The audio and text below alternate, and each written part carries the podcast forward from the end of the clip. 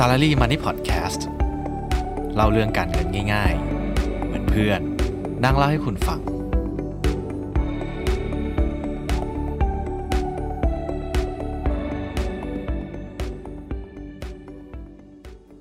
วัสดีครับ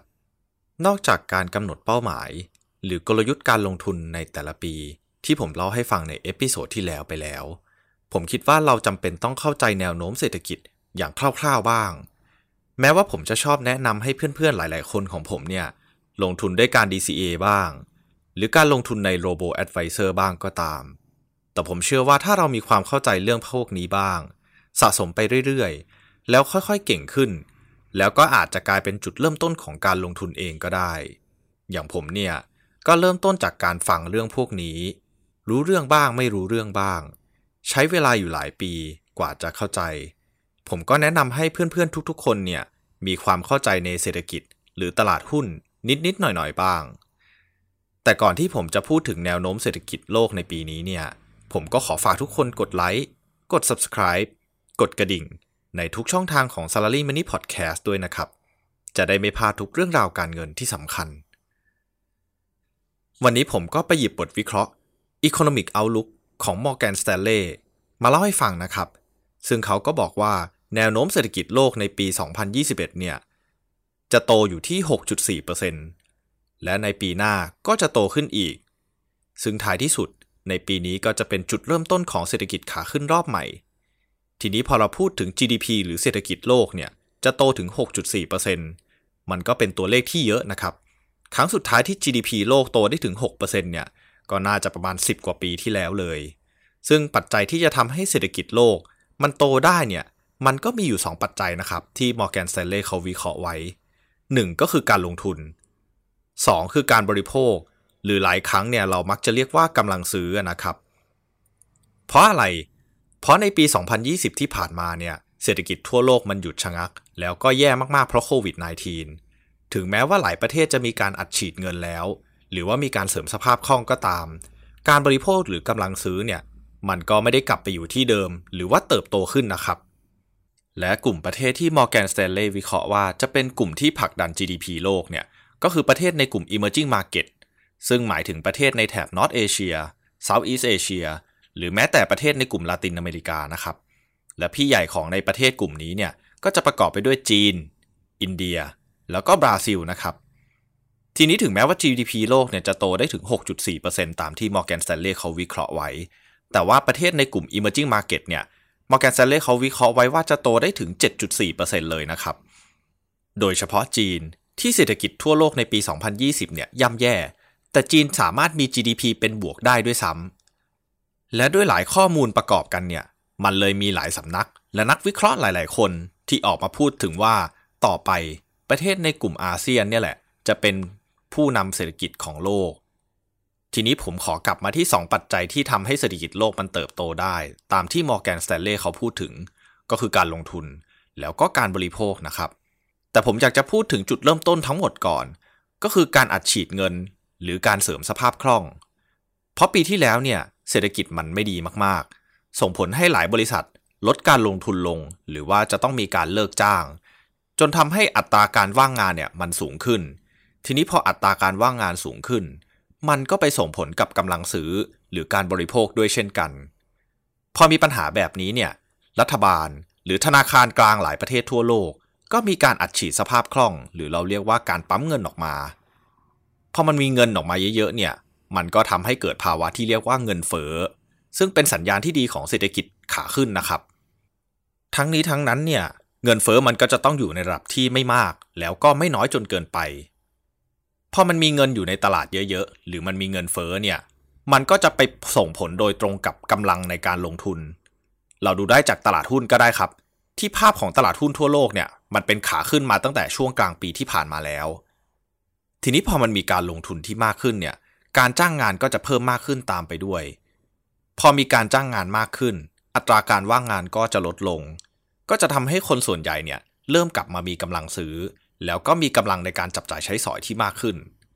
ถามว่าถ้ามีการลงทุนแล้วไม่จ้างงานเนี่ยจะเป็นไปได้ไหม มันก็จะมีสิ่งหนึ่งครับที่เรียกว่าสิทธิประโยชน์ของนายจ้างที่ต้องการจะจ้างงาน ถ้าใครจ้างงานหรือมีการลงทุนเนี่ยก็จะได้รับสิทธิประโยชน์เหล่านี้ไป ซึ่งมันก็จะคุ้มค่ามากกว่าที่จะปล่อยผ่านไปด้วยซ้ำมันนะครับ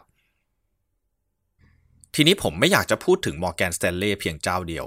ผมก็อยากไปดูค่าเฉลี่ย GDP โลก ที่แต่ละสำนักเขาให้ไว้ Consensus เนี่ย หรือว่าค่าเฉลี่ยมันก็อยู่ที่ประมาณ 5.4 เท่านั้นเอง ในขณะที่ Morgan Stanley เนี่ยเขาให้ไว้ถึง 6.4 ซึ่งก็ถือว่าเยอะกว่าค่าเฉลี่ยนะครับ ผมก็ไม่อยากไปโฟกัสที่ตัวเลขเหล่านี้มากนัก เพราะท้ายที่สุดแล้วเนี่ยตัวเลขพวกนี้มันก็เป็นเพียงแค่ตัวเลขในการคาดการณ์เท่านั้นนะครับ แต่ผมอยากจะให้เพื่อนๆทุกคนเนี่ยโฟกัสที่การเติบโตของ GDP โลก ด้วยการเสริมสภาพคล่อง หรือการปั๊มเงินมากกว่า เพราะว่าเราที่เป็นมนุษย์เงินเดือนเนี่ยรับเงินเดือนมาเป็นเงินสด ไม่ว่าจะเป็นเงินบาท เงินดอลลาร์หรืออะไรก็ตาม การที่อยู่ดีๆเนี่ยผู้ควบคุมระบบการเงินการคลัง สามารถพิมพ์เงินได้เลยเนี่ยเท่ากับว่าในระบบมันมีเงินที่เยอะขึ้น อะไรที่มันมีเยอะมากไปเนี่ยปกติแล้วมันจะด้อยค่าลงตราบใดที่ธนาคารกลางแต่ละประเทศเนี่ยไม่มีการดึงเงินกลับ อันนี้เนี่ยการดึงเงินกลับผมก็คิดว่าคงไม่เกิดขึ้นในปีนี้หรอก เพราะว่าผมย้อนไปดูในช่วงสับพามคริสิตในปี 2008 เนี่ย ตอนนั้นอเมริกาก็มีการทำ QE ออกมาเหมือนกัน แต่กว่าจะดึงเงินกลับไปเนี่ย ก็แถวแถว5ปีหลังจากนั้น ดังนั้นเงินที่มันมีอยู่มากๆในระบบเนี่ย สภาพคล่องมันล้นตลาด สินทรัพย์ที่มีความเสี่ยงต่ำอย่างเงินสด หรือพันธบัตรรัฐบาล มันก็จะให้ผลตอบแทนที่ต่ำมาก หรือจะพูดในอีกนัยยะหนึ่งก็คือ ถ้ามันไม่จ่ายดอกเบี้ย หรือมันไม่มีผลตอบแทนอย่างปันผลเนี่ย มูลค่าของมันก็จะลดลงไปเหมือนกัน ดังนั้นใครที่มีเงินสดอยู่ในมือเยอะๆเนี่ย ก็ลองวิเคราะห์ดูจากสิ่งที่ผมเล่าให้ฟังไปนะครับ ว่าปีนี้คุณจะยังถือครองเงินสดอยู่เหมือนเดิมหรือเปล่า หรือจะพลิกวิกฤตเป็นโอกาส ให้เป็นการเริ่มต้นการลงทุนในปีนี้ ถ้าสมมุติว่าคุณคิดว่าคุณไม่มีความรู้ในการลงทุนเลย ค่อยๆ ฟังผมไปเรื่อยๆ ก่อนก็ได้ครับ ค่อยๆฟัง ค่อยๆซึมซับ ในระยะยาวเนี่ย คุณจะมีความรู้ด้านการเงินการลงทุนเพิ่มขึ้นอย่างแน่นอน หรือแม้แต่ว่าอยากจะเริ่มลงทุน แต่ไม่รู้ว่าจะเริ่มยังไง ผมก็ยังแนะนำเหมือนเดิมนะครับ ให้ลงทุนแบบ DCA ในกองทุนรวมทุกๆเดือน ไม่ว่าจะเป็นกองทุนรวมผสม หรือกองทุนรวมหุ้นก็ได้ หรือแม้แต่การลงทุนแบบ model portfolio หรือการใช้ Robo Advisor ก็ทำได้เหมือนกัน ซึ่งผมว่าแบบหลังมันก็เหมาะกับคนที่เป็นมนุษย์เงินเดือนนะครับ คือให้ผู้ที่ชำนาญหรือ AI เนี่ยมาวิเคราะห์ แล้วก็แบ่งเงินเราเป็นส่วนๆไปลงทุนเลย อย่างผมเนี่ยก็ลงทุนกับ Robo Advisor มาเกือบจะปีหนึ่งแล้ว แล้วก็ DCA เท่ากันทุกๆเดือน ผลตอบแทนจริง ๆ แล้วก็ค่อนข้างน่าพอใจนะครับ เอาเป็นว่าเดี๋ยว episode หน้าเนี่ยผมจะเอามาเล่าให้ฟังดีกว่า ว่าผลตอบแทนในการลงทุน Robo Advisor และประสบการณ์ที่ผมลงทุนกับเขาเนี่ยมันเป็นยังไง หรือแม้แต่ว่าใครก็ตามที่มีเงินสดเยอะๆเนี่ย ผมก็แนะนำให้เอาเงินไปลงทุนในกองทุน private wealth เลยนะครับ ใช้ผู้จัดการกองทุนส่วนบุคคลเนี่ยดูแลให้เรา บอกเขาได้เลยว่าเรารับความเสี่ยงได้เยอะหรือน้อย หรือเราชอบเอเชียมากกว่า แต่อเมริกาก็ยังดี เขาก็จะจัดมาเป็น model port ให้เราเลย รวมถึงเขาจะดูแลเงินของเรา ดูสัดส่วนเงินของเราอย่างใกล้ชิด ยังไงก็ตามเนี่ยการลงทุนเนี่ยมีความเสี่ยงเสมอ เพียงแต่ว่าวิกฤตมันมาแล้ว โอกาสมันก็มาแล้วเช่นกัน อยู่ที่ว่าคุณจะไขว่คว้าโอกาสในการลงทุนไว้หรือไม่เท่านั้นเอง ทั้งนี้ทั้งนั้นเนี่ยผมก็ไม่ได้แนะนำให้ลงทุนแค่สินทรัพย์ หรือในประเทศใดประเทศหนึ่งนะครับ แต่ว่าการกระจายความเสี่ยงเนี่ยยังเป็นเรื่องสำคัญเสมอสำหรับใน episode หน้าเนี่ยผมจะนำประสบการณ์ในการลงทุนกับ Robo Advisor มารีวิวให้ฟังกันนะครับยังไงก็ติดตามผมได้ในสัปดาห์หน้า การลงทุนไม่ใช่ทางเลือก แต่เป็นสิ่งที่ต้องทำเพื่อการเกษียณที่ดีของมนุษย์เงินเดือนทุกคนสำหรับวันนี้ผมก็ขอขอบคุณทุกคนที่ติดตามเรื่องราวการเงิน ที่ผมนำมาแบ่งปัน สวัสดีครับ